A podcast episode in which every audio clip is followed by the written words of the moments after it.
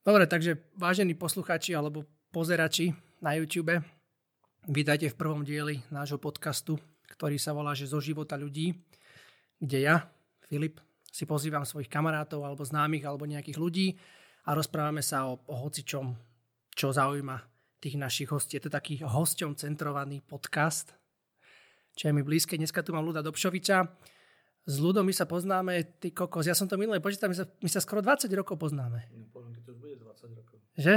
No, my sa už asi 20 rokov s Ludom poznáme. Uh, Ludo, ty si uh, psychoterapeut na Slovensku, taký asi známy svojim prístupom, teda PCA, ty si ho tak trochu tlačil. Skús mi povedať trošku o tom, že vlastne kedy si ty s tým začal, lebo pokiaľ viem, tak ty sa tomu venuješ viac ako ja žijem. No, poznáme sa už hodne dlho. To už vtedy som fakticky fungoval ako PCA, psychoterapeut, facilitátor. A tomu predchádzalo to, že som ešte v 80. roku, alebo 81. nastúpil do psychodynamického výcviku. Vtedy ešte Rogersovské výcviky a PCA výcviky na Slovensku vôbec neboli. Absolvoval som psychodynamický výcvik a uvedomil som si, že teda to, čo som si myslel, že som psychológ, tak som si uvedomil, že psychológ vôbec nie som. Že ma naučili robiť nejaké testy a napísať si prom psych a takéto nezmyselné. A keď som skončil ten výcvik, tak som si myslel, že už som naozaj veľa vecí objavil v živote. Kým som sa nedostal prvýkrát do kontaktu, a to bolo v 88.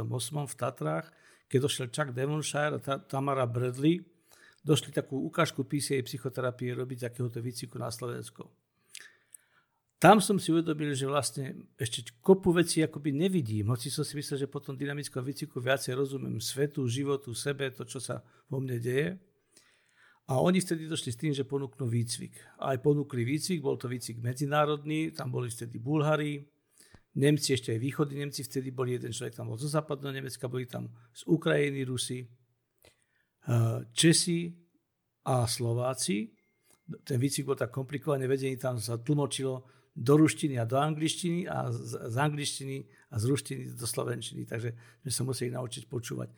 V tom výcviku som si vlastne uvedomil, že toto je taká cesta, ktorá sa mne páči. A ten výcvik začal v 89. Ja som ho skončil v 94. alebo 5. To bol nejakých 600 hodín výcviku, sme tam vtedy mali. Odtedy sa tomuto celé venujem. Už dokonca som počas výcviku, už ja som začínal v Čechách viesť skupiny s Václavom Lepičovským, s Ivom Sedláčkom, to také veľké postavy českej psychoterapie. Tak tam som začal aj ja, odtedy som o tam. A potom v 90. 2003. začal výcvik, do ktorého si potom aj ty vstúpil a ty si vstúpil, neviem, nejako pomerne rýchlo potom a si došiel ešte s Majou, s mamou.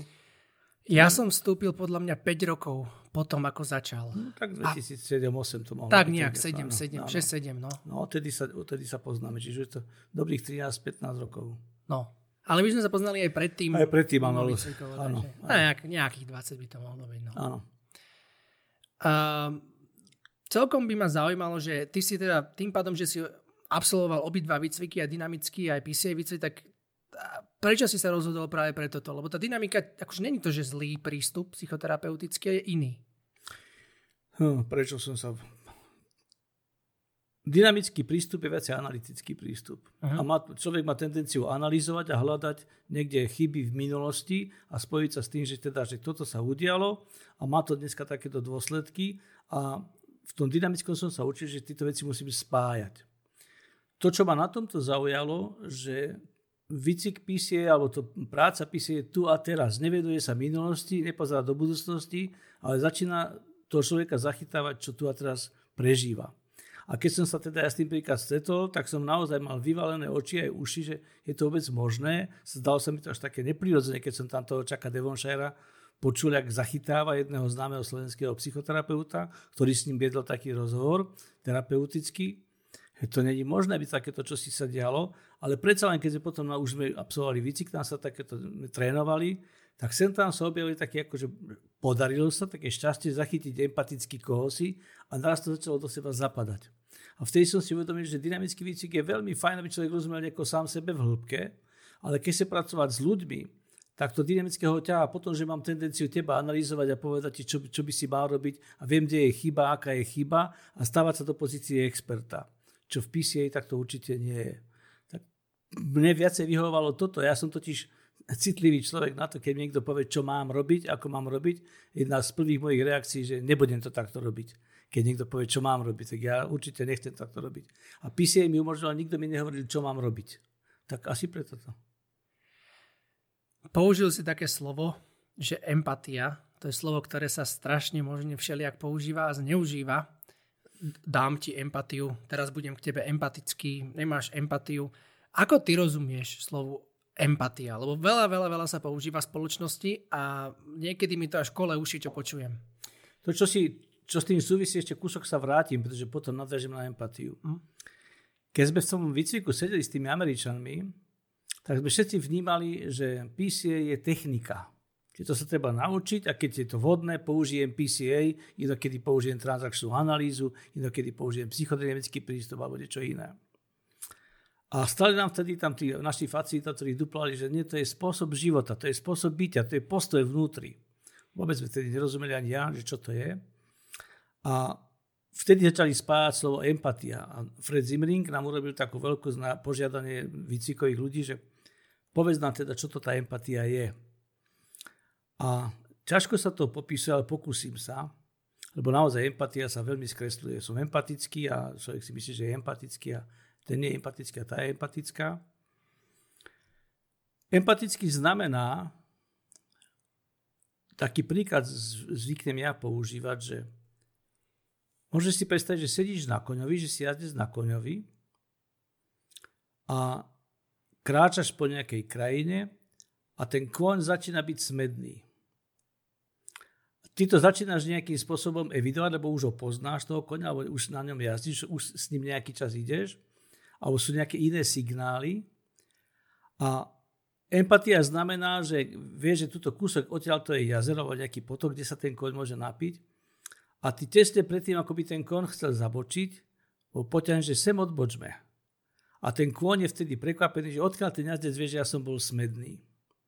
Že takéto, čo si vidíme empatiu, že ty zachytíš toho človeka tam, kde on ešte on sám seba nevníma, prežíva čosi, ale nevie to presne zachytiť, čo sa v ňom deje. A pri empatii sa hovorí, že vcítiť sa do, inej, do iného človeka. Ale čo znamená vcítiť sa? Človek hovorí nejaké svoje prežívanie, niečo, čo sa mu v živote udialo.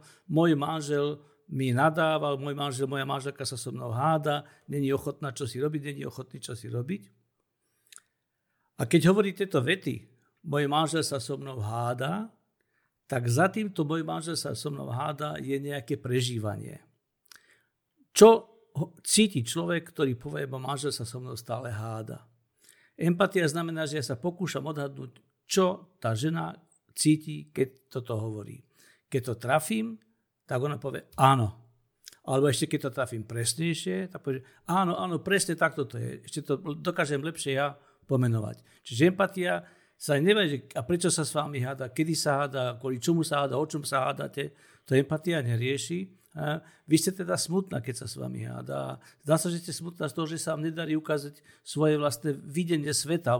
Toto vám je ťažko pri ňom ne, ne, necítite sa počutá. Ak ja toto trafím, tak on povie, áno, toto je problém s ním. Lebo keď sa zamerám na tú hádku, tak nie som empatický, ale hovorím, že tomuto sa venujme a začínam mu ťahať za sebou ako terapeut, čo ale PCA prístup nerobí. Takže empatia, dobre, keď sedím v kine a teraz je tam niečo smutné a ja plačem, alebo sa mi padne slza, hrdinský čin, som vtedy empatický? Môžeš byť empatický, ale rovnako tak sa môžeš identifikovať. Mm. Veď, skorej by som povedal, že keď plačeš, lebo ja niekedy pri filme plačem, tak je to také dojatie sa zo seba samého, alebo niečo, nejaké rozcítenie sa v nejakej scéne. A povedal by som, že vtedy sme identifikovaní s tým, čo sa tam deje na tom plátne, alebo keď sa mi to deje v rozhovore s nejakým človekom. Identifikácia je signálom toho, že máš hlboké prežívanie, aj ten človek má hlboké prežívanie ale v terapii a vo facilitovaní moc nepomáha. O ten človek sa cíti, že aha, až takéto to môže mať ťažké, že aj terapeut sa rozplakal, sa identifikoval. Čiže identifikácia a empatia sú dve rozdielne veci. Čo ma teda vedie k otázke, ktorú sa ma ľudia často pýtajú, že keď sa rozprávaš s ľuďmi, keď robíš terapiu, keď počúvaš ich trápenia alebo to, čo oni prežívajú, tak ako ako to na teba dopadá? Dopadá to na teba, ideš s tým domov, zaspávaš s tým, je ti s tým ťažko. Ako to je ty ako terapeut? A, a asi, no. asi by som povedala, že terapeuti vo všeobecnosti, lebo to asi takto prežíva me. Nestáva sa mi to veľmi často, že by som to niesol domov, ale samozrejme to sa prihodí. A už som u seba vypozoroval, že vtedy si to nesem domov, že tým žijem, rozmýšľam o tom, prípadne sa so ženou o tom rozprávam. Keď ja nie som spokojný s tým, čo sa tam dialo. Keď nie som spokojný so svojím fungovaním, keď som sa akoby, PCA používa slovo kongruencia, keď nie som kongruentný, keď sa začínam zapodievať tým, že by som chcel toho klienta niekam poťahnuť, niečo poradiť, alebo cítim sa bezradný pri ňom, že sa mi nedali zachytávať ho, tak vtedy sa stáva to, že potom o tom doma rozmýšľam. A keď tá terapia pekne beží, alebo že to dobre ide, že sa naozaj spolu kráčame, tak vtedy je po skončení terapie je vypnuté, skôr naopak, cítim sa vtedy dobre uvoľnený, pokojný, akoby skôr nabudený. Dobre to bolo, cítim sa úspešný, prospešný. A čím to potom je, že keď ten človek sa trápi, plače, niečo hrozné sa mu deje a, a, ty, a ty nič, ako keby, že, že nepadne to do teba, nelutuješ od toho človeka, alebo také niečo. Od toto sa mi často dostáva, že však jak to môžeš, veď on sa tam trápi. To súvisí s tou empatiou, pretože keď si empatický, tak ty veľmi nerozmýšľaš nad tým, čím sa on trápi, čo, čo sa mu teda v živote stalo, keď on popisuje nejaký príbeh, ktorého potom vypria ten smútok, ale ty si na tom, že ty sa pokúšaš zachytiť ho, o čom ten smútok je. Keď je smutný, tak znamená, že niekde on o sebe pochybuje. Cíti sa nejaký neužitočný, zbytočný, alebo cíti sa málo cenný, alebo nemilovaný ten človek. Alebo keď aj miluje jeho lásku, nikto nevidí, alebo takéto čosi.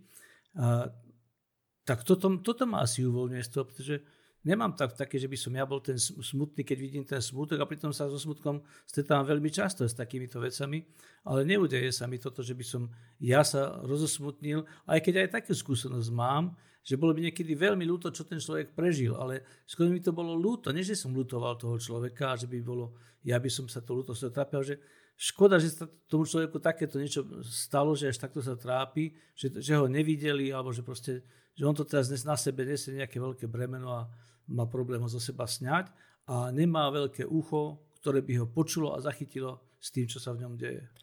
Ja to tiež takto nejako hovorím, že vlastne uh, ja rozumiem tomu, čo sa deje, rozumiem tomu, že ten človek je smutný, poznám smútok, lebo ja zažívam tiež v živote smútok, ale to není môj smútok. Ako keby, tak viem, viem s tým človekom tam byť, viem mu byť nápomocný, viem ho počúvať a, a nepadne to do mňa. Áno, áno. Vidíš, že to akoby prechádzalo okolo mňa a keď sa mi teda zachy, dali zachytávať ho, tak akoby prospešné je to, že sa mi dali zachytávať, že ho počujem. To je to nabíjajúce a to ma asi oslobodzuje od toho, aby som bol ja smutný, aby som nejaké bremeno si odnesol domov. Ale stalo sa mi, spomínam na jednu klientku 3-4 roky späť, kde som ja teda podľa mňa úplne zlyhal s tou klientkou. Ja som vybuchol, alebo som podráždený na ňu, dokonca som zvyšil hlas na ňu a celé to, ja som si povedal, že od tejto ženy ani nezoberiem peniaze, úplne to bolo celé na nič. A ona ma ale úplne šokovala, keď to skončil, povedala, že takto ešte v živote nikto nepovedal, že ak je to strašne pomohlo. Tak asi jej to pomohlo, keď to povedala, ale ja som vtedy bol úplne z toho na nič, že som zlyhal na dobro, že som nepočúval podľa mňa. Do dnešných dní to mám ako veľmi neúspešnú terapiu, hoci prišiel signál iný a v PCA terapii platí, že klient má pravdu. Čiže mal by som byť spokojný. Ale ja som teda nebol spokojný. Ja som akoby sa nechal vydráždiť a odnesol som si domov to bremeno. A keď si do dnešných dňa to spomeniem, tak ako nemám sa čím chváliť. Toto je zaujímavé, že klient vie, či je terapia dobrá. To teda PCA ako keby Hovorí. niekde má napísané vo svojich osnovách, alebo ako to povedať. Ale toto potom platí všade, nie?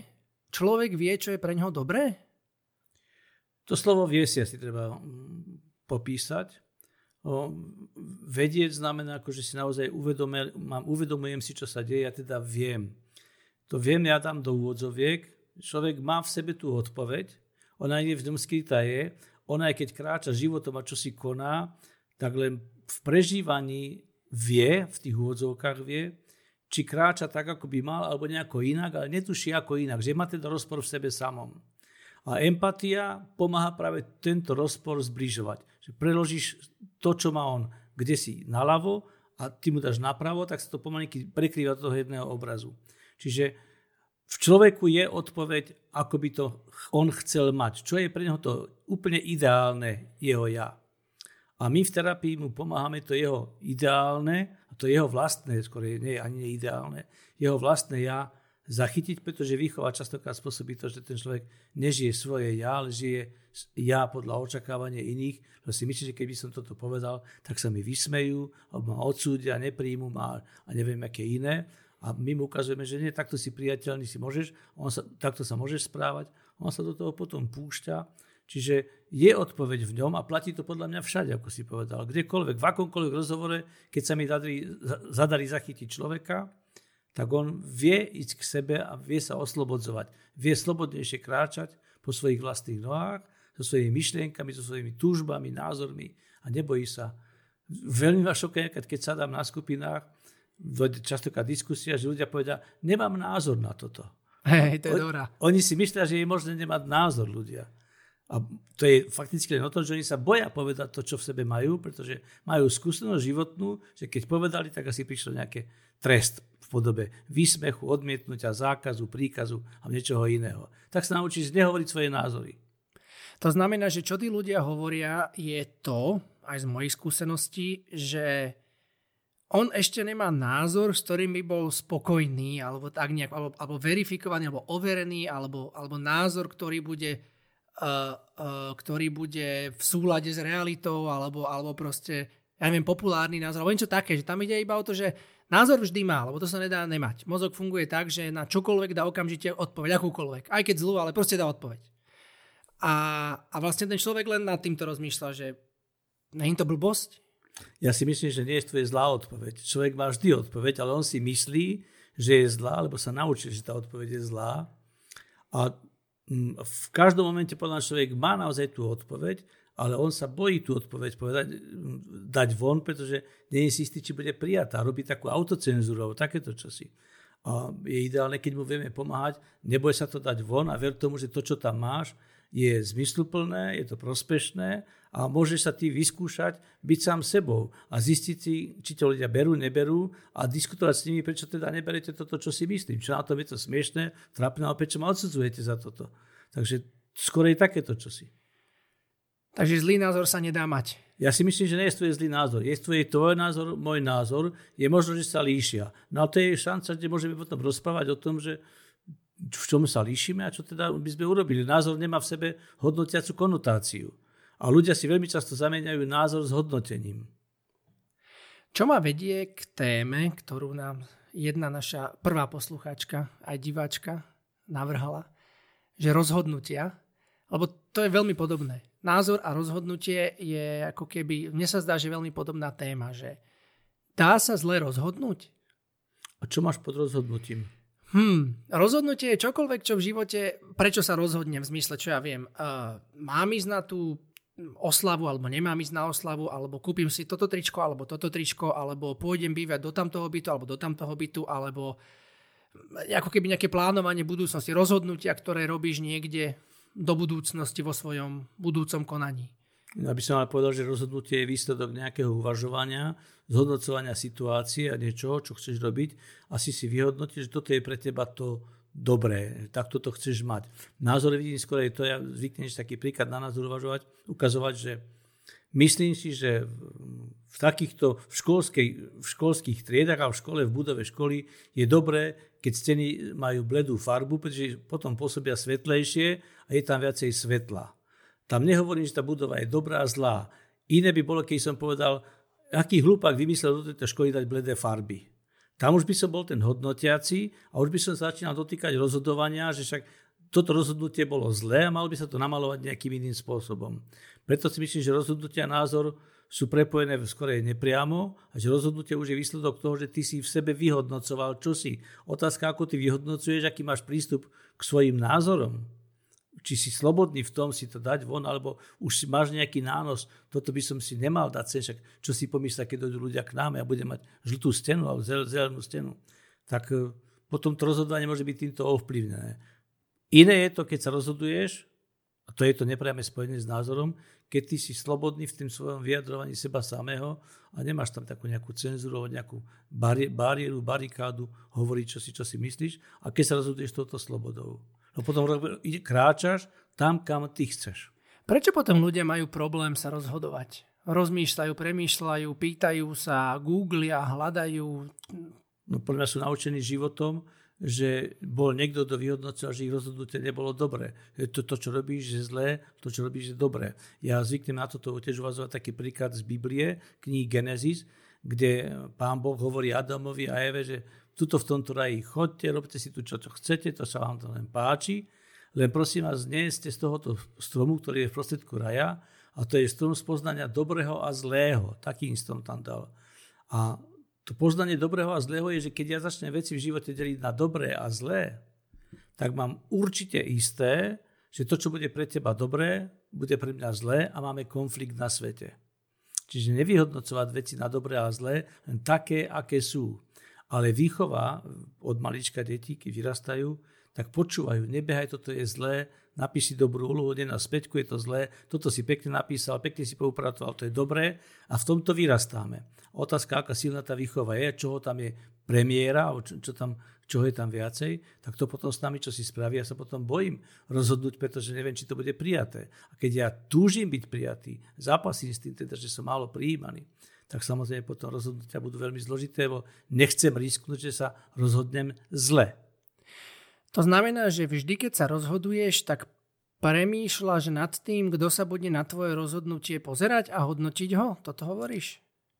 Áno, myslím si, že sa to deje takto, hoci to premyšľanie nemusí byť tak, že úplne uvedomené, Jasne. ale kde si to už je zautomatizované a už mám nejako, že toto by povedali títo ľudia na toto, tak ročne do toho nejdem. A už to je automatické.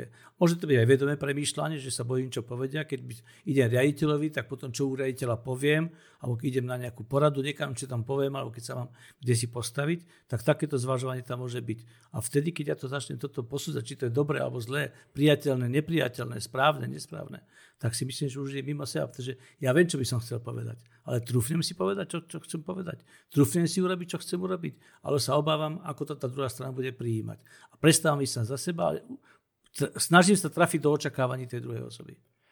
No presne nad týmto rozmýšľam, že uh, moja taká nejaká teória, a asi není moja, asi už niekto dávno vymyslel, je, že uh, nedá sa zle rozhodnúť. Že, ako keby, že nemôžeš sa rozhodnúť lepšie, ak sa dokážeš rozhodnúť v tom danom momente. Súhlasím. Že ľudia často lutujú rozhodnúť, alebo boja sa urobiť rozhodnutie, lebo čo keď je zle, no nemáš lepšie.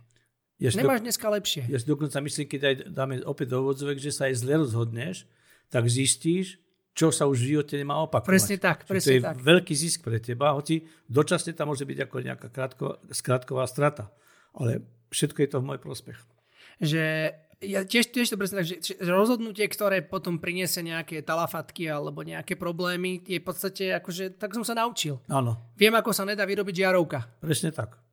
Že to... Má význam sa takto. Aj keď urobím tu chybné v úvodzovkách, zase v úvodzovkách rozhodnutie, tak naučil som sa, že aha, toto je neprospešné pre mňa. Ešte mám ďalšiu vec pri týchto rozhodovaniach. E, ja, ja viem, že toto bola moja téma, som s tým dlho zápasil, že ako sa rozhodovať.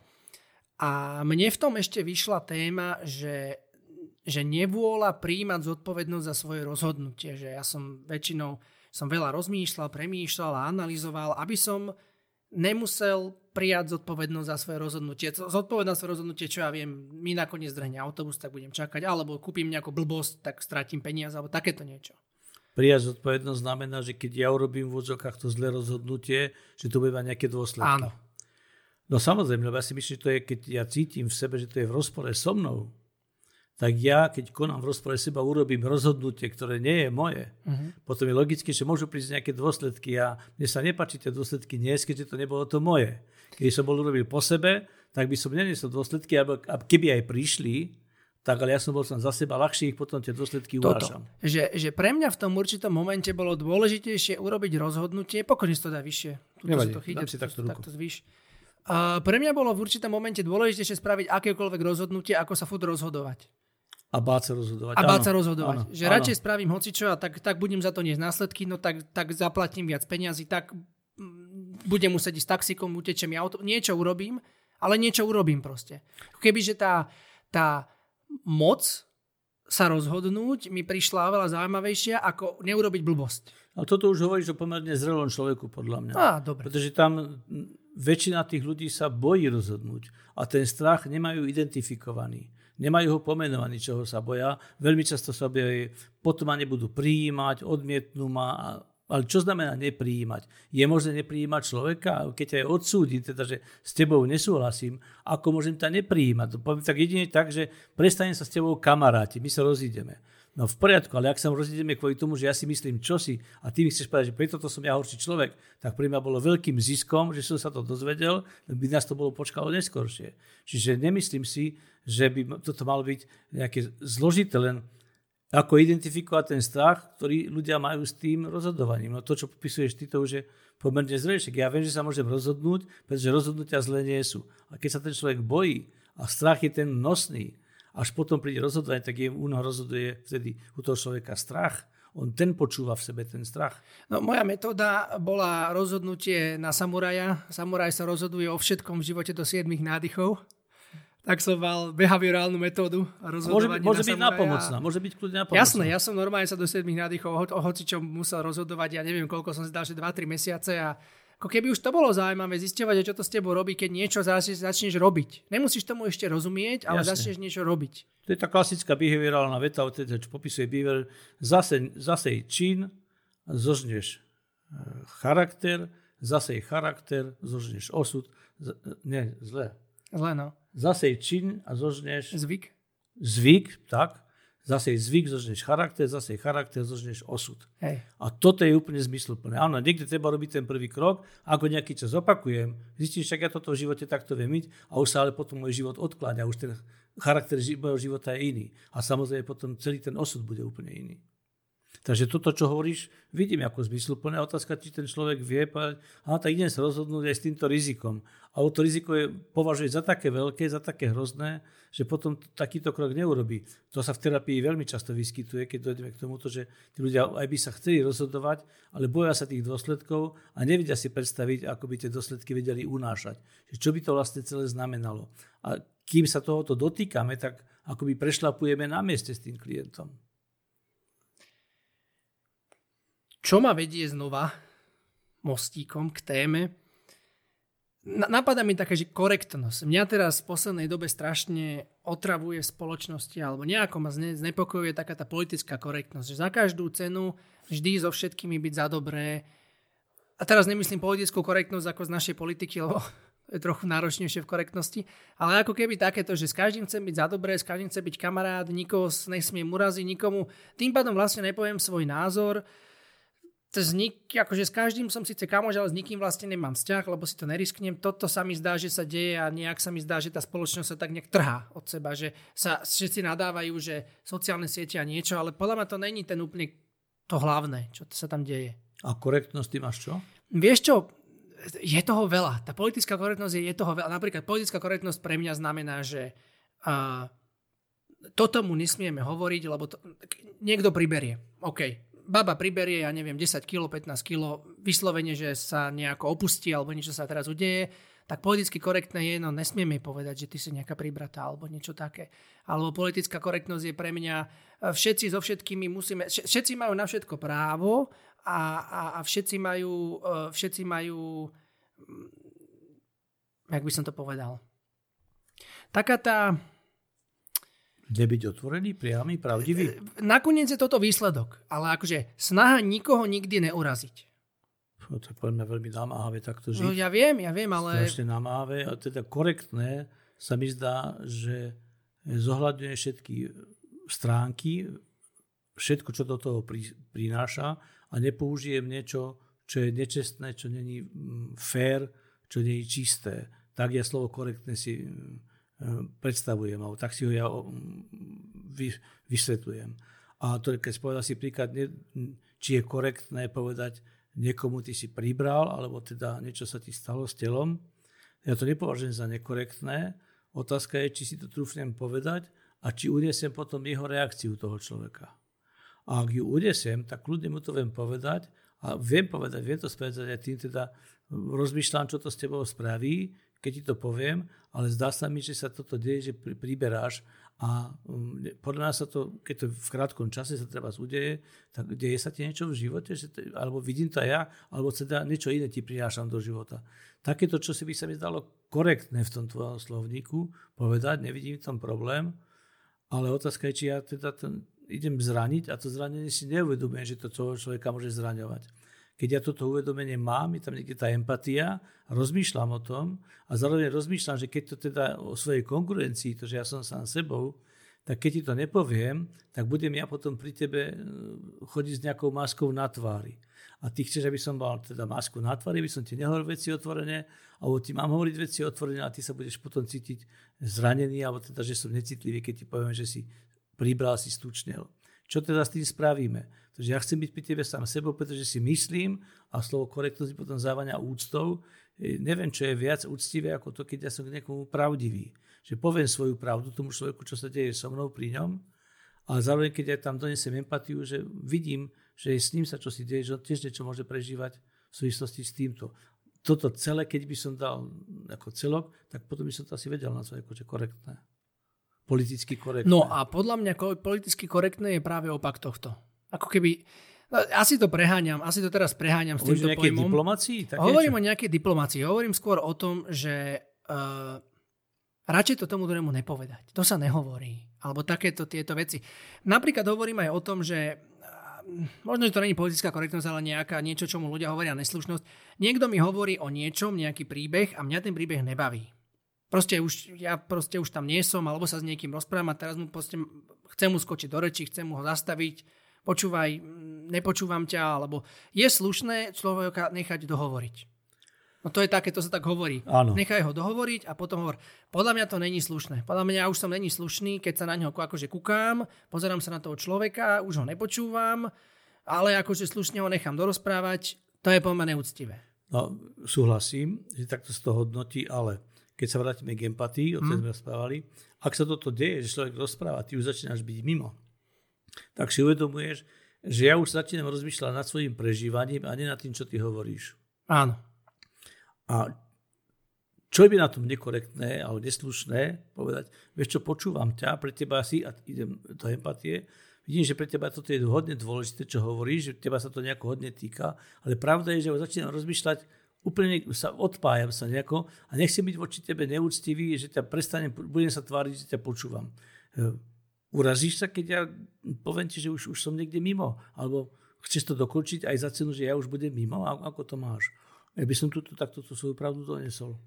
Ja s tým súhlasím a divák alebo poslucháč, keď nás počúvaš, toto môžeš vždy skúsiť.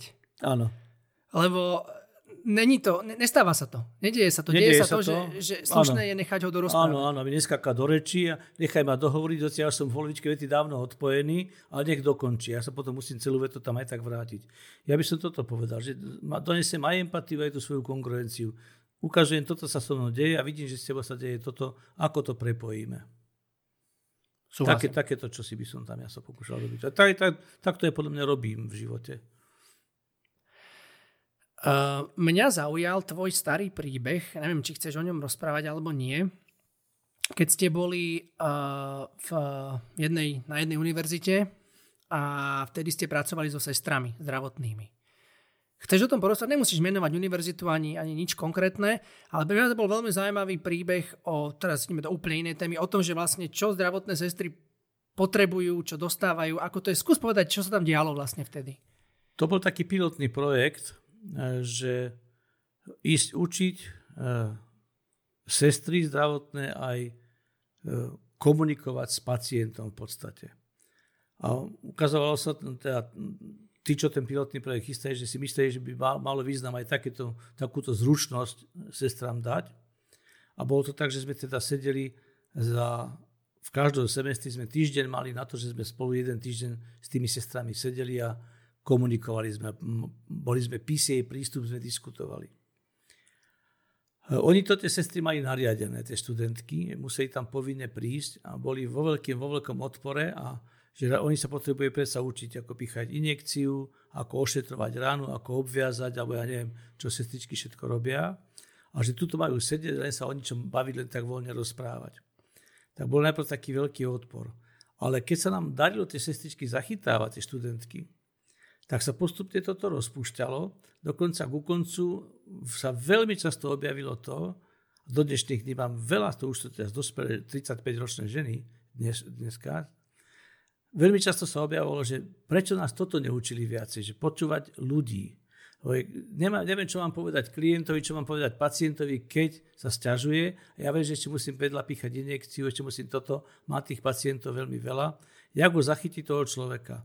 O tomto by sa začali spolu s nimi baviť a bolo to veľmi prospešné. Bohužiaľ to potom zakapalo, že ten, my sme totiž učili tie sestry, aby boli otvorené k svojim profesorom a k svojim nadriadeným na, na, na, na tej katedre a to sa potom znepáčilo tým ľuďom tam, lebo zrazu považovali tie sestričky za arogantné a agresívne, lebo sestričky si iba pýtali svoje, správajte sa k nám úctivo. Čo dovtedy bolo pre nich také úplne nezrozumiteľné pre tie sestričky. A jedna, dve to trúfli si spraviť, potom sa o to, sa to, tie kruhy na vode sa šíria, viaceré, dokonca to došlo vtedy až k dekanovi a bol to taký veľký, veľký cirkus. Vyriešením bolo teda, že tieto výcviky, tieto skupiny zastavíme. Tam sa vlastne dial nejaký podvod, nie? Taký... Tam sa veľký podvod sa tam udial, áno. Oni mali taký, že museli urobiť niekoľko kreditov, aby mohli postúpiť do ďalšieho semestra. A, ale tak to bolo na tej fakulte nastavené na tej škole, že dostali príspevok na všetkých študentov, ktorých prijali do ročníka, ale už bolo ticho povedané, že do letného semestra môže prejsť len polovička z nich, nám zostanú peniaze a máme menej študentov. Problém bol v tom, že tých študentov prešlo, dajme tomu, 70%, ne 50%, čiže peniaze boli vypadli, tak urobili to, tam bol nejaký, nejaký počítačový systém, čo vyhodnocoval tie kredity alebo takéto čosi. Oni to vtedy eh, vypli na nejaký, akože sa porucha stala. Takže výpadok? Výpadok nejaký. A keď to zapli, tak kredity, ktoré ešte predtým platili, sa ukázalo, že už nie sú po tomto výpadku. Že, to, že nemáte kredity. A tie študentky boli z toho úplne na ja som skúšku spravila. A niektorá z nich, alebo niektoré z nich majú odfotené, neviem prečo to fotili, e, v obrazovku odfotenú. A vtedy bolo, že tak ja mám odfotený, že kredit mám spravený, vy môžete, že nemám, mám odísť zo školy. A na tých skupinách sa toto objavilo, keď sme diskutovali. Tak sme vtedy podporovali v tom, že oni sa prišli s návrhom, mohli by sme možno z dekana sa ich opýtať. Asi sa možno obávate, ale zrejme, že tam vidíte cestu. Áno, čo sa teda bojíte? Čo, jaký vidíte rizika aj za dekanom? A takto sme facilitovať tie rozhovory. Oni sa nakoniec odvážili ísť naozaj za dekanom. A vtedy hrozilo, že celý tento podvod vyjde normálne na verejnosť von. Neviem, ako to potom oni ututlali, nejako to ututlali, ale v tom momente my sme už boli vonku zo školy. Už, už tam nemohli byť a začali to spájať s nami. Tam ešte bolo zaujímavé, keď si mi o tom rozprával, tak teda, žiaľ, takto dopadnú mnohé dobré projekty, ale tak Stalo čo robíš? To. Nám to bolo veľmi ľúto. Tam s tými sestrami to bola výborná robota. Boli to mladé baby, väčšinou tam bolo 99,9% žien, sem tam sa objavili nejaký chlapec tam veľmi pekná robota. Tí mladí ľudia začali počúvať, začali uvedomovať si a začali meniť. Do dnešných dní, mnohí z nich mám na Facebooku, píšeme si spolu a vidím, že aj inak mnohí z nich, nich uvažujú. Ale vy ste najprv narazili na brutálny odpor od tých dievčat. Veľmi veľký odpor, lebo to mali ako, že nebudú oni predsa rozprávať nejaké osobné veci, oni to vnímali ako terapiu, o takéto čo. Tam máme o sebe rozprávať. Oni sa nevedeli voľne rozprávať o hoci čom, len tak, jak my dvaja teraz kecáme, tak tam oni nevedeli a mysleli, že musím tam vidieť nejaké intimné veci o sebe, neviem, čo, koľko peňazí minám, alebo s kým sexujem, alebo ja neviem, čo si predstavovali. A počasí zistili, že to sa tam od nich neočakáva. Tak potom sa začalo to uvoľňovať.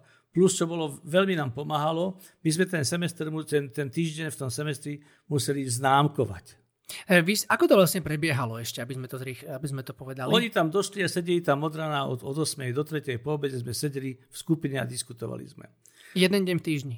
Celý týždeň. Celý týždeň, každý deň. Jeden semestr, v jednom semestri bol celý týždeň. Uh-huh. Čiže 5 dní školských, taký týždeň. Že 5 dní sedeli celý deň v škole áno, a rozprávali áno, sa. Áno, áno, a sedeli v skupine 25-30 ľudí z tých študentov. A museli sme to oznámkovať, pretože keď to bol taký nejaký tento, tak museli dať A, B, C, D, E, F, X. Takéto známky boli. A nevedeli sme, ako sa dá známkovať komunikácia, tak sme išli s nimi, poďme si podebatovať, musíme to na konci týždňa oznámkovať ako to budeme známkovať. A vtedy sme prišli my s tým, že teda my vám nechceme dávať známky, známky si budete dávať vy sami, ako sa oznámkujete, ale vytvorme si kritéria, ako budeme známkovať, podľa čoho budeme známkovať. A súčasťou toho známkovania bolo, že na konci týždňa všetci tí študenti museli na jednu A4, prípadne dve A4 z jednej strany, napísať takú, takú sebareflexiu, čo som na tomto týždni robil, čo som si uvedomil, alebo čo sa so mnou udialo. A keď to prečítali, prečítali to nahlas pred celou skupinou A zo skupiny niekto mohol mať prípovenky, že či tá, tá sebareflexia vystihuje to, jak toho človeka tam videli, alebo nevystihuje, alebo ako to celé je. Tak teda robili, aby sme urobili si nejaké kritéria na hodnotenie aj tých sebareflexie toho fungovania na týždni. A keď sa to teda dialo, na konci čítali sebareflexie, tak mm, každý ten, kto, kto prečítal sebareflexiu, mal, mm, ja si dávam Ačko, Bčko, Cčko za toto, ako som tu fungoval. Tak v prvom semestri mali všetci Ačka, si dávali. Vtedy sme tam iba my dvaja facilitátori sedeli a my sme tam donesli tým, že tuto tebe by som nedal Ačko, dal by som ti Cčko, lebo. A povedali sme to naše, za čo by sme hodnotili, ale na tebe je, čo si ty dáš. Ty si daj známku ako už na závodné, to, čo nám povieš, my ti zapíšeme do indexu. Oni povedali a trvali na svojich Ačkách. Výborne, tak dal Ačko, že prevzali zodpovednosť za svoje rozhodnutie. To, čo bolo vynikajúce vidieť, že v treťom ročníku, sme išli cez bakalárske štúdium, tak v treťom ročníku už ani Bčka sa nevyskytovali, už väčšinou C a D si dali, boli oveľa kritickejšie težení k sebe, aj navzájom sa dokázali v sebe, tam boli také ako alibistické, nepoviem ti, čo sa mi nepáči. A keď sme sa pýtali, všetci, všetky úplne rovnako fungujete, ty si sa zapájal oveľa častejšie, ty si celý čas máš Ačko. Prečo máte dve rovnaké Ačka? A takéto, takéto tam vstupovalo. A v treťom ročníku už takto začali spolu otvorene diskutovať, že oveľa viacej si začali vážiť same seba, porovnávali, čo sa tam v tej skupine deje a už vedeli svoju cenu, že ty máš, dala si si aj ty B, C, ako aj ja, ale ty si fungovala takto. Čo s tým bude? A rozvíjali sa diskusie. A tieto hodnotiace diskusie, nám veľmi pomáhali potom rozpúšťať lady toho odporu, keď zistili, však vlastne môže inak fungovať. A samozrejme potom počas tých sedení bolo treba, niektorá donesla nejakého pacienta, pacient so mnou takto jedná, obťažuje pacienta, alebo mi nadáva pacient, alebo pacientka sa stiažovali na ženy, na ženy že ženy sú veľmi zlé pacientky a sekirujú ich. Ako na toto reagovať, keď prídu rodinní príslušníci. Tak sme prebrali aj takéto veci, že diskusia, komunikácia v tomto. A pre nich to bolo veľmi prospešné. Oni to nakoniec teda hodnotili ako, ako extrémne. Ty si to už hovoril, ale oni to hodnotili ako extrémne dôležité. No, oni to hovorili ako najdôležitejšie, bez toho, že by som chválil naše, naše fungovanie. Že tento predmet sme mali oveľa viac venovať času tomuto ako pichaniu injekcií a ošetrovaniu a také, že to ošetrovateľstvo samozrejme bolo potrebné, to sú fyzické výkony, ktoré musia vedieť spraviť, ale povedali, že toho mohlo byť menej a ako, mali tam, učili sa treba z históriu ošetrovateľstva nechápali, na čo to musia. Bola to pomerne ťažká skúška. Mm-hmm. Na čo toto, prečo to nebolo skôr na úkor takýchto vecí, ako komunikovať, ako fungovať v tej práci byť sám za seba. Tak, aby nejaký pedagóg mal opodstatnenú svoju funkciu. Zrejme, zrejme, takto to bolo. To môže vyzerať ako taký útok na tých pedagógov, ale áno, bolo to uhodnotiť ako veľmi pozitívne. Do dnešných dní tie ženy sa nám spomínajú, sa pripomínajú a ďakujú, toto sme sa naučili. Je to až také zaražajúce, veľmi príjemne sa to číta, počúvam, keď mi tieto devčatá, už dneska sú to ženy, už majú dve, tri deti, mnohé z nich, keď sa ozvu s týmto, že díky, toto, toto bolo veľmi prospešné. Na druhej strane, toto sa mi zdá, že je vec chýbajúca. Ako v zdravotníctve, tak v školstve. Mňa napadla polícia takisto. Uh, to sme robili s policajtami. A vy ste s policajtami robili, jasné. Maria, to bolo strašné. To sme robili s mestskou políciou v jednom meste. Ale tam sme teda úplne, úplne sme tam zlyhali. Ja, som, ja, ja už v živote takú robotu nezoberiem. Ja si myslím, že tam boli ľudia naozaj, hociaký, hoci kto tam išiel do tej policie, tak mi to vtedy pripadalo, aby mal podľa možnosti pištol za opaskom, aby mal moc a tí ľudia vôbec, ale vôbec nemali chuť počúvať a čokoľvek sme tam ich donesli, to boli psychologické sprostosti a hlúposti. Nič sme nevedeli ponúknuť, aby rozmýšľali, však aj takto by mohlo byť prospešné. Aj toto možno bude. Tak my sme tam úplne zlyhali, my sme, my sme takéto nedali dať. Ja už sa nechcem takémuto vystaviť s týmito policajtami. A oni podľa všetkého, tak sme dostali informáciu ich nadriadeného, boli nejako vyberaní nejakými psychotestami. Neviem, akými a podľa čo ich vyberali. Ale teda tí ľudia boli úplne zlyhávajúci podľa v komunikácii. Bola tam taká a to tam sa vo všetkých tých skupinách dialo, práca s bezdomovcami tak oni tí cez deň bezdomovcov nemohli, museli k ním byť akoby slušní, tak ich požiadali, aby odišli z parku, alebo nerozsýpali nejaký špinu, niečo nerobili. Lebo tam boli niekde aj kamery, alebo niekto to mohol vidieť. Ale večer si tešili sa na to, jak dojdu a jak, jak, čo s nimi spravia, jak ich zmlátia, dokopu a povyhadzujú von.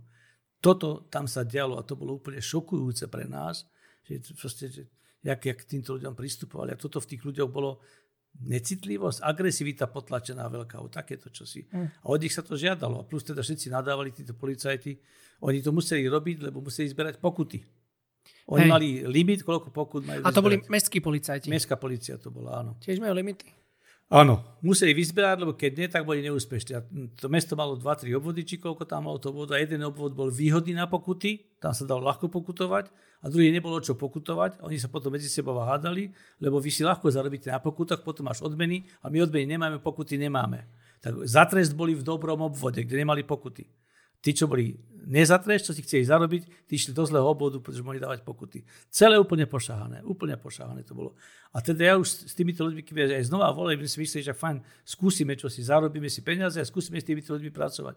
Už nechcem takúto robotu. No však dobre, ale tak to by nemusela byť mestská policia, to by mohla byť možno nejaká normálna policia, ktorá chce možno teraz robiť nejakú ja si rekonštrukciu. Myslím, že, by, že by to bolo veľký, veľký krok dopredu, keby takéto čosi bolo.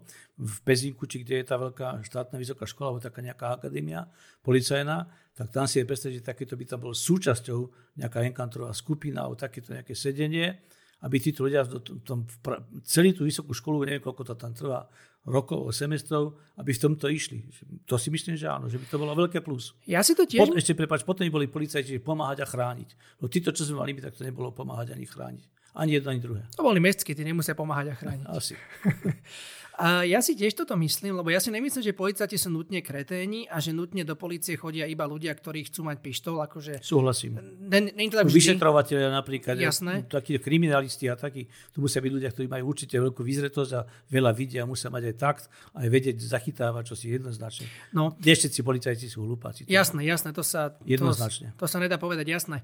No že myslím si, že veľakrát oni ani nevedia, ako s tým narábať s tým človekom. Oni sa, oni sa učia nejaké techniky a nejaké, evidentne vidno, vidno, že sa učia na akadémii, zase akože nechcem akadémiu nejako znižovať, nejaké techniky, ale ja neviem, či to vidím iba v telke, alebo kde to vidím, ale napadá mi také, taká scéna, uh, že upokojte sa. Niekto je v nerve, niekto je vystresovaný, niečo sa deje, alebo ja neviem čo, a, a policia na ňo kričí upokojte sa. Ja som sa nikdy v živote neupokojil, keď niekto na mňa kričal, upokojte sa. Áno, to je jasné, úplne súhlasím. A to, čo ešte vidím, že ich asi učia, eh, v asertívnej komunikácii sú tzv. kontramanipulačné techniky. A to vidím, že títo ľudia ako hovorcovia to niekedy používajú, ale aj politici, niektorí aj policajti, oni vedia, keď opakovaná, prerušená platňa, pokazená platňa sa volá tá technika, tak oni toto vedia používať, že takéto veci ich učia, ale neučia ich zachytávať tých, tých ľudí, ktorí sú na tej druhej strane. Takže asi ich čo si učia, čo je, určite sa to nejako, je to lepšie, keď mali úplne moc a robili, že človek sa bál, zastavili policia, ľudia sa väčšinou hneď bali, čo bude zlé. Moja generácia bude takýto, keď ma zastaví policajti, bude zlé.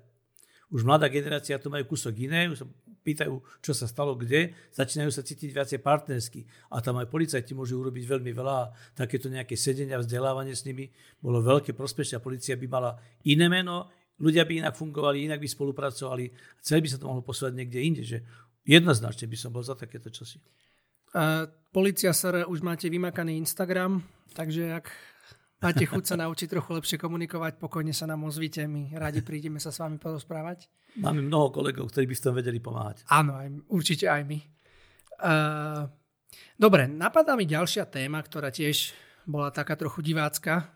Ešte nemáme žiadnych divákov, ale už máme divácké témy. Uh, teraz beží na Netflixe taký seriál, že 13 Reasons Why, 13 dôvodov prečo, no beží, už je to tretia séria. Je to veľmi populárne, mne to naša spoločná kamarátka Simona odporúčala, tak som to pozeral. A tam je, také zaujímavé, tam je viac zaujímavých tém. To je seriál, ja ti o ňom trošku poviem, to je seriál, v ktorom vlastne začína tým, že, že dievča e, na strednej škole 17-18 e, rokov, 17 ročná, myslím, že bola spáchala samovraždu. A vlastne ten seriál je o tom, že to má 13 dielov, natočila 13 kaziet, normálne kaziet starých, akože, akože retro, na, a, a v tých 13 kazetách ona vlastne vysvetľuje, že prečo sa prečo spáchala samovraždu. A vlastne každá kazeta je venovaná jednému človeku, kvôli ktorému ona spáchala samovraždu. Ona to teda takto popisovala. A a to je tých 13 dielov? A to je tých 13 dielov. Každá je, každý diel je venovaný, ľudí. 13 ľudí, každý venovaný jej 13 kamarát alebo ľuďom z jej okolia najbližšieho zo školy, či už to boli e, spolužiaci alebo kamaráti, alebo nejaký, uh, jeden tam bol, myslím, že taký ten školský psychológ. Jednoducho 13 ľuďom, ktor, kvôli ktorým... Mi dávala ona... odkaz kvôli vám, končím. Áno, áno, áno. Ona to nahrala predtým, ako, ako spáchala tú samovraždu. Ale a, a, akože ten seriál bol dosť zameraný na to, že e, tak voči tomu bullyingu alebo niečomu takému, čo sa deje na škole, že detská sa ohovárajú, fotky si posielajú z prostosti, robia proste takéto veci, ktoré sú naozaj nepríjemné. E, boli, bolo tam aj téma sexuálneho násilia, čo bola podľa mňa z môjho pohľadu to bol hlavný dôvod, prečo môže mladá baba spáchať samovraždu, ale v princípe mňa tam uh, akože bolo fajn, že ten seriál vznikol, aby sa o týchto témach hovorilo, lebo to sú témy, ktoré sú veľmi často schované pod kobercom. Ale mňa tam vyrušilo a dodnes ma vyrušuje, napriek tomu, že to bol slušný seriál, ma vyrušuje to, že ako keby ona určila, že kvôli vám 13 ľuďom ja som spáchala samovraždu, alebo kvôli vám som sa ja nerozhodla zostať živá, alebo také niečo. Alebo tak nejak ťažko sa jej žilo. Čo si myslíš o tomto? Páchajú ľudia samovraždy kvôli iným ľuďom? Alebo... Viem si predstaviť, že v mladom veku, keď to bola nejaká tínedžerka, to takto môže byť, že to môže vnímať, že kvôli tebe a cíti sa bezmocný ten človek, že nedokážem nejako zmeniť e, teba a ten náš vzťah, tak chcem ťa potrestať, alebo chcem sa oslobodiť, alebo chcem ťa potrestať, možno aj taký, taký motiv tam môže byť, za to, čo ty robíš a prichádza taký nejaký ten trest a pomsta. Alebo tá bezmocnosť, že naozaj zúfalstvo, pretože nikto to o mne nevie, jak som zúfalý, ja sa to bojím niekomu povedať, neverím, že by ma počuli, že to signalizuje aj späť, že jak je to možné, tento človek zostával úplne sám, že si nikto nič nevšimol. To sa aj rozhodne dialo tejto hlavnej hrdinke. Otázka je teda, že jak je to možné, že teda nikto ju nevidel, že, že je tam úplne sama. A mohla byť potom zúfala a potom si viem predstaviť, že riešením bolo zobrať si život. Tá ťarcha mohla byť taká veľká. Ale nemyslím si, že keby sa pracoval s takýmto človekom, keby bola šanca, že by povedal, že to kvôli tebe ty si príčina nejakých mojich strachov, nejakých mojich veľkých obáv ja s tým neviem nakladať, spolu s tebou neviem komunikovať, neviem z toho dostať, neviem ukázať, kto som a že chcem byť uznaný, dôležitý človek a pýtať si tú úctu, ktorá mi patrí aj od teba, keď takto ku mne správaš. Ak to neprichádza, tak potom asi mladý človek takéto, čo si môže mať e, dospelí ľudia, keď spáchajú samovraždu, tak je tam velikánska silná emocia.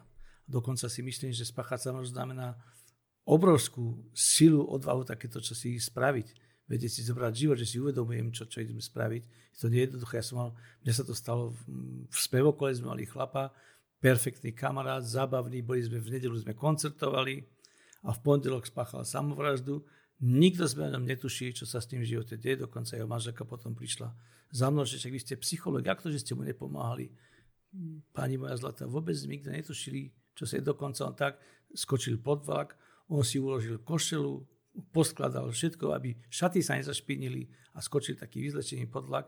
Čiže úplne cieľené správanie a šokujúce to bolo pre nás, jak je možno tento veselý, tento fajn, zabavný chlap a nevideli sme to ani my, len my sme teda sa s ním stretovali iba na tom spevokole. A jeho manželka to nevidela. Buď teda bol perfektný herec, ale tá manželka jednoducho ho nevidela. A tam títo dospelí ľudia potom nie, že kvôli tebe to robím, on to urobil kvôli sebe, urobil kick v živote, ktorého dôsledky si nevedel predstaviť, ako by unášal pred svojou manželkou. A riešil to na nešťastie takýmto spôsobom. Takže si myslím si, že e, v mladom veku môže byť, že to kvôli tebe, ty si tá príčina, ty si ten človek, 13 ľudí tam nejakých, táto devčina mala, a zvlášť keď tam bolo nejaké sexuálne násilie a znásilnenie, tak to je obrovský zážitok, veľké zneužívanie. Ona akože, ako keby za, za ten svoj nejakých, za niekoľko rokov dostala tých 3, 12 rán a 13 rána bolo proste znásilnenie, čo už dorazilo. Celé vyvrcholilo to tým znásilnením. No, no, no. Že ona už vlastne k tomu asi aj smerovala niekde, hm. tým, že už sa nevážila samú seba a možno naskočila na čo si, čo potom skončilo znásilnením nejaké. To, v tom filme ona bola v toho naozaj obeťou. Že tam bola úplne, že tam nebolo, že, čo ja viem, že opila sa a, a ne, no, že bola úplnou obeťou. Môže sa iba správať nejako, čo v chlapovi je to v transakčnej sa volá, že hra s ohňom. Áno, viem. Bez toho, že by ona vedela, mohla hrať s ohňom a ten chlap to nejaký nevydržal, spravili takýto, takéto svinstvo, potom to dopadne zle. Takže tam to môže byť v tomto mladom veku, že to kvôli tebe a to zúfalstvo a tá samota veľká, tak potom mohla označiť týchto tínazov. Ja nepoznám ten seriál, čiže... Hmm, to nevadí. Forenzná psychológia hovorí, že obec si svojho násilníka vždy nájde. Takéto čosi, tak mám chuť povedať, že to sa tam smeruje. To, keď sa to celé analýzovalo, jak sme rozprávali, Hej. a sme došli k tomu, že čo, ktoré kroky k tomu všetkému viedli, ale ona, tá devčina, musela byť sama. Neviem, kde boli jej teda jej rodičia, alebo nejakí jej blízky, a prečo ona nemala tú dôveru, že by sa s nimi bola rozprávala, čo sa mi deje s týmito 12 ľuďmi, s prvým, druhým, tretím. Vieš čo, v tom seriáli to bolo presne podobne ako vo vašom spevokole, že rodičia boli milujúci, mali ju radi, mala dobrú domácnosť, ale boli trošku busy, mali problém s biznisom, no. tak akože až tak, až tak si nevšimli, ale tam boli takí typickí rodičia, ktorí nevedia, čo sa s ich deckom deje, lebo je v puberte. A tí kamoši, no tak tí sa hambili, báli sa, chalan, do ktorého bola zamilovaná, tak ten sa celú dobu bál urobiť akýkoľvek krok a tým pádom sa aj bál sa jej čokoľvek spýtať, tak keby sama ostávala, že naozaj ostávala veľmi sama. Toto je na nič, že, že títo ľudia, mladí, opäť ško, škola je postavená na autoritách, aspoň teda na Slovensku. A tam tí ľudia zostávajú sami. Tam nie je taký záujem počúvať ich, čím žijete, čím sa trápite. A ešte keby mali teda povedať von nejakú osobnú vec, vyniesť, myslím si, toto, toto sa deje zle. A keď na, na druhej strane niekto je sebavedomejší, arogantnejší, silnejší, tak tam zautočí a nebude tento prvý ochraňovaný, tak ten človek potom zostáva hlboko v sebe sám a nemá dôveru to niekomu donášať. Lebo začnú ho poučať, tak urob toto, chod tam, toto povedz, neboj sa. Jak sa mám nebáť, keď sa bojím? No, skúste povedať malému decku, neboj sa toho psa, on nehryze. No to decko sa toho psa bojí, to nepomáha, neboj sa ho. Treba čo si iné začať robiť. Čím sme sa krásne dostali k nášmu školstvu. A ja, zdá sa, že toto sa deje aj u nás. To, akože, to že ten seriál vznikol, není, to není sci-fi seriál, ale proste to je, zdá sa, inšpirované veľkým množstvom príbehov, ktoré sa dejú na našich školách. Mm, ani ani ty myslím, že so, so školákmi nerobíme, ale, ale akože je faktom to, že naše školstvo naozaj je zamerané skôr na výkon ako na seba rozvoj alebo počúvanie seba alebo rozprávanie sa medzi sebou. Čo potom podľa mňa môže viesť presne k tomuto, jak si povedal. Ja som dokonca teraz novému ministrovi školstva som posielal uh, taký článok o empatii, to som si čítal, že vo Fínsku alebo v Dánsku, niekto je Fínsku. vo Fínsku, začali to mať ako vyučovací predmet. No, tak v Dánsku. Alebo v Dánsku, neviem, tam niekde to bolo. Tak ja som tiež potom poslal takýto, tomuto ministrovi Grölingovi som poslal takýto článok. On sa mi poďakoval, teda neviem, či to čítal, nečítal, čo s tým, čo s tým robil. Áno, naše školstvo potrebuje pre takúto reformu. Ne, nepracujem so školami, nemám tú informáciu, ale pracujem s prostredkovaním s mladými ľuďmi, ktorých sa stretávam. A teraz vysokoškoláci sú to takých stretávam dosť často na skupinách alebo v nejakom rozhovore. A teda vidím, že sa toto moc nezmenilo. Nepo, ne, není sú počúvaní a není sú braní ako partneri títo mladí ľudia. Ty si mladý a ešte si hlúpy. Ja som starý a ja viem. A je, je velikánsky problém, lebo oni sa potom nemajú kde, z čoho robiť o sebe dojem, však ja môžem čo si povedať, ja môžem prispieť do diskusie nejakým svojim videním tejto situácie. Im je vysvetlené, že to vidia zle. Hej. To je zlá cesta. Zdá sa mi, že Bráni robí reformu celkom aktívne. Zdá sa mi, že, to zdá, že to je dobré. začína uvoľňovať, škrtať to kurikulum, začína byť tie osnovy oveľa red, redšie, Aha. oveľa menej na informácie zamerané, oveľa viac na slobodu.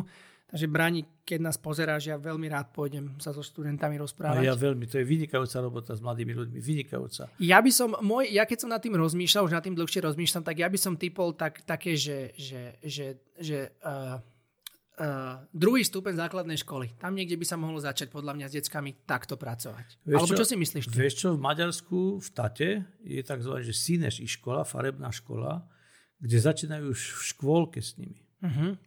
Čiže čím skorej, tým lepšie.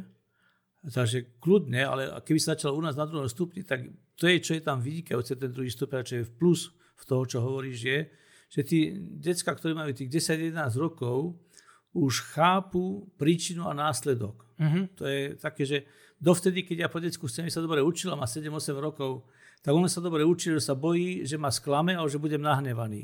A nevidí, že sa oplatí učiť, že je dobre byť múdry. A keď už človek chápe príčinu a následok, že ak urobím toto, stane sa toto. Ak je mu toto ukazovanie, ak sa budeš učiť, takýto to má pre teba význam, tak potom sa dá na tom druhom stupni už tam toto uvedomenie môže byť. A je to záleží na učiteľovi, ako dokáže tým žiakom ukázať, že sa oplatí byť múdry a nie iba, že ak napíšte diktát na jednotku, lebo keď budete mať peťky, tak rejiteľ potom ždube mňa, že čo som za učiteľa. Mm-hmm. A je treba ísť na ten výkon stále. Mm-hmm. A u rodičia máš ždubu, zase si dostal peťku, tak prihlása by si stal jedničkou, takéto čosi.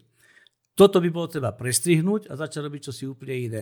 A druhý stupeň už tí detská sú pripravené na takéto chápanie príčiny a následku. Že keby sa tam takéto čosi začalo zavádzať, určite sa s nimi dá pracovať takto. Montessori je takéto, že, alebo takéto tieto alternatívne školy, že vlastne oni keby od tej škôlky sa učia, ani nie, že, že vyslovene, že sa rozprávať, ale proste si sadnú a rozprávajú sa. Ako keby ten zvyk, návyk, návyk o hocičom sa vôbec ano. medzi sebou rozprávať. A to, že tá detská sa stávajú partnermi pre toho učiteľa. Áno, áno. Áno, áno jednoznačne. Neviem veľa o Montessori, viem, že ako, také čosi, ale ako, áno, aby to detsko sa cítilo, že je partnerom pre učiteľa a učiteľ aby cítil, že ja som partnerom pre to dieťa. To keď sa začalo diať, tak si myslím, že toto školstvo sa posunie úplne inde a my potrebujeme vzdelávať ľudí. To, čo sa na Slovensku teraz deje, je o tom, že ľudia nie sú vzdelaní, nie v matematike, v dejepise, v zemepise. V poznaní seba, v poznaní komunikácie, v poznaní vzťahov. Toto vôbec tu nefunguje. Čo, máš niečo konkrétne na mysli teraz? Alebo tak vo všeobecnosti? Toto skôr je všeobecne. Keď vidím politikov, jak sa správajú, tak to sú nezrelí ľudia. Nezrelí ľudia, proste, čo sa aj teraz deje, tak to je proste úplne, úplne nonsens. Inak kupovanie si uh, titulov mi príde hmm. ako presný výsledok toho, tohto Presne, vykonovania. Áno, áno. A hlavne homba za titulmi, že Pomaly, keď každý chce mať vysokú školu, nech má titul. O čo vlastne ide? Ja keby bolo hambou skončiť učňovku a byť vynikajúci murár a vynikajúci inštalatér. Takých ľudí potom vôbec nemáme. A niektorí ľudia jednoducho chcú byť iba inštalátérmi a murármi a budú vynikajúci a budú chcení a zarobia si na svoj život a budú fajn a ľudia ich budú uznávať, pretože dobrý murár je dobrý murár a sú ľudia, ktorí budú dobrí profesori, ktorí budú dobrí učiteľia, ktorí budú nejakí vedci a budú psychológovia alebo neviem, inžinieri, čo budú. Je to, je to strašne zaujímavé. To je podľa mňa iba nejaký mindrák, lebo mne kamarát hovoril príbeh, ako, ako staval svoj dom a došli mu robiť strechu. Tak ako bol rád, že strechárov zohnal, došli dva strechári na Mercedesoch G, to sú tie obrovské Mercedesy SUVčkové, strašne drahé auta. Došli, zmerali strechu, odišli, zase došli na tých gečkách, postavili mu strechu odišli na tých gečkách, vypýtali si strašné peniaze a odišli. Proste, že, že brutálne ako keby finančne zarábajú, ale podľa mňa to je o takomto indráku, že si stávaš strechu, tak si sprostý, tak si nejako menej. Takéto čo si, áno. To si myslím, takto to postavené u nás je. Musíš mať titul a musíš skončiť maturitou, čo si, keď nie, tak si menej. Takto si myslím, že naša spoločnosť funguje. Je Rozmýšľ... tak nastavovaná. Rozmýšľam, že teraz, že ako, áno, áno, sa to funguje a rozmýšľam, že či tam není na tom aj nejaký kúsok nejakého evolučného alebo niečo takého, nejakého takého nánosu, lebo, lebo dneska už není uh, na prežitie potrebné byť silný, mocný, zručný. Dneska na pot- je skôr, skôr na prežitie vhodné mať mozog, intelekt a, po, a vedieť proste niečo hlavou robiť. Že naša spoločnosť je tak, je, je podľa mňa hlúpe sa smiať niekomu za to, že je strechár alebo murár, ale ako keby, ako keby aj to nejak, nejak, nejak evolučne to nejako speje k tomu, že je dneska výhodnejšie mať mozog ako svaly. Tak, no neviem, ale myslíš, že, teda, že môže sa stať, že nebude treba murárov? To, si ne, to sa nemôže stať. Práve, že tam on, jemu stačí mozog taký na to murovanie, keď to nechcem to znevažovať, alebo nech to nevyznieva, že to je málo. Ja by som nevedel murovať dom a urobiť to, čo vie on. No, a veľmi taký... čoskoro začnú murovať domy stroja, lebo už to vedia veľmi efektívne robiť nejakých obrovské množstvo tehal za... Ale to, to není len to. Viem, to že je... nejaká umelá inteligencia sa o tom teraz veľa rozpráva a že mnohé profesie budú nahradené. To je možné. Ale si myslím, že budú profesie, kde sa to nahradiť nebude dať. Jasné, sifon ti robot neurobi. Takéto čosi, áno. Plyn. A tam není treba, aby ten človek mal titul, aby neviem čo iné a on potrebuje len to, aby vedel toto dobre robiť. A ja, keď ho potom mám, mi to dobre spraví a kvalitne, ja s tým budem spokojný celý život, ja na ňo budem dobre spomínať a keď na ulici stretnem, vždy sa mu rád pozdravím a poďakujem mu, že to robil. On sa bude cítiť dôležitý a má to zmysel, ale keď všetci chceme, musíme skončiť s vysokou školou, tak to je nezmysel. A potom sa deje to, čo sa deje s titulmi, s plagiátormi a s takýmito vecami. Dobre, Ludo. Zdá sa, že to máme za sebou. Dneska ma už nič nové ďalšie nenapadá. Máš ty nejaký, nejaký nápad? Nie, možno niekedy v budúcnosti. Možno niekedy v budúcnosti. Dobre, dobre sa s tebou rozprávalo. Oh, ďakujem. A, dobre, ďakujem ti teda, že si tu bol, že si sa so mnou porozprávala s našimi možno divákmi, podelil a, alebo poslucháčmi podelilo o to, čo ty žiješ a čo, čo ty robíš. No nič, tak to je všetko. Tak ďakujem ti pekne ja ďakujem. a vidíme sa na budúce. Vidíme sa na Čau. budúce. Čau.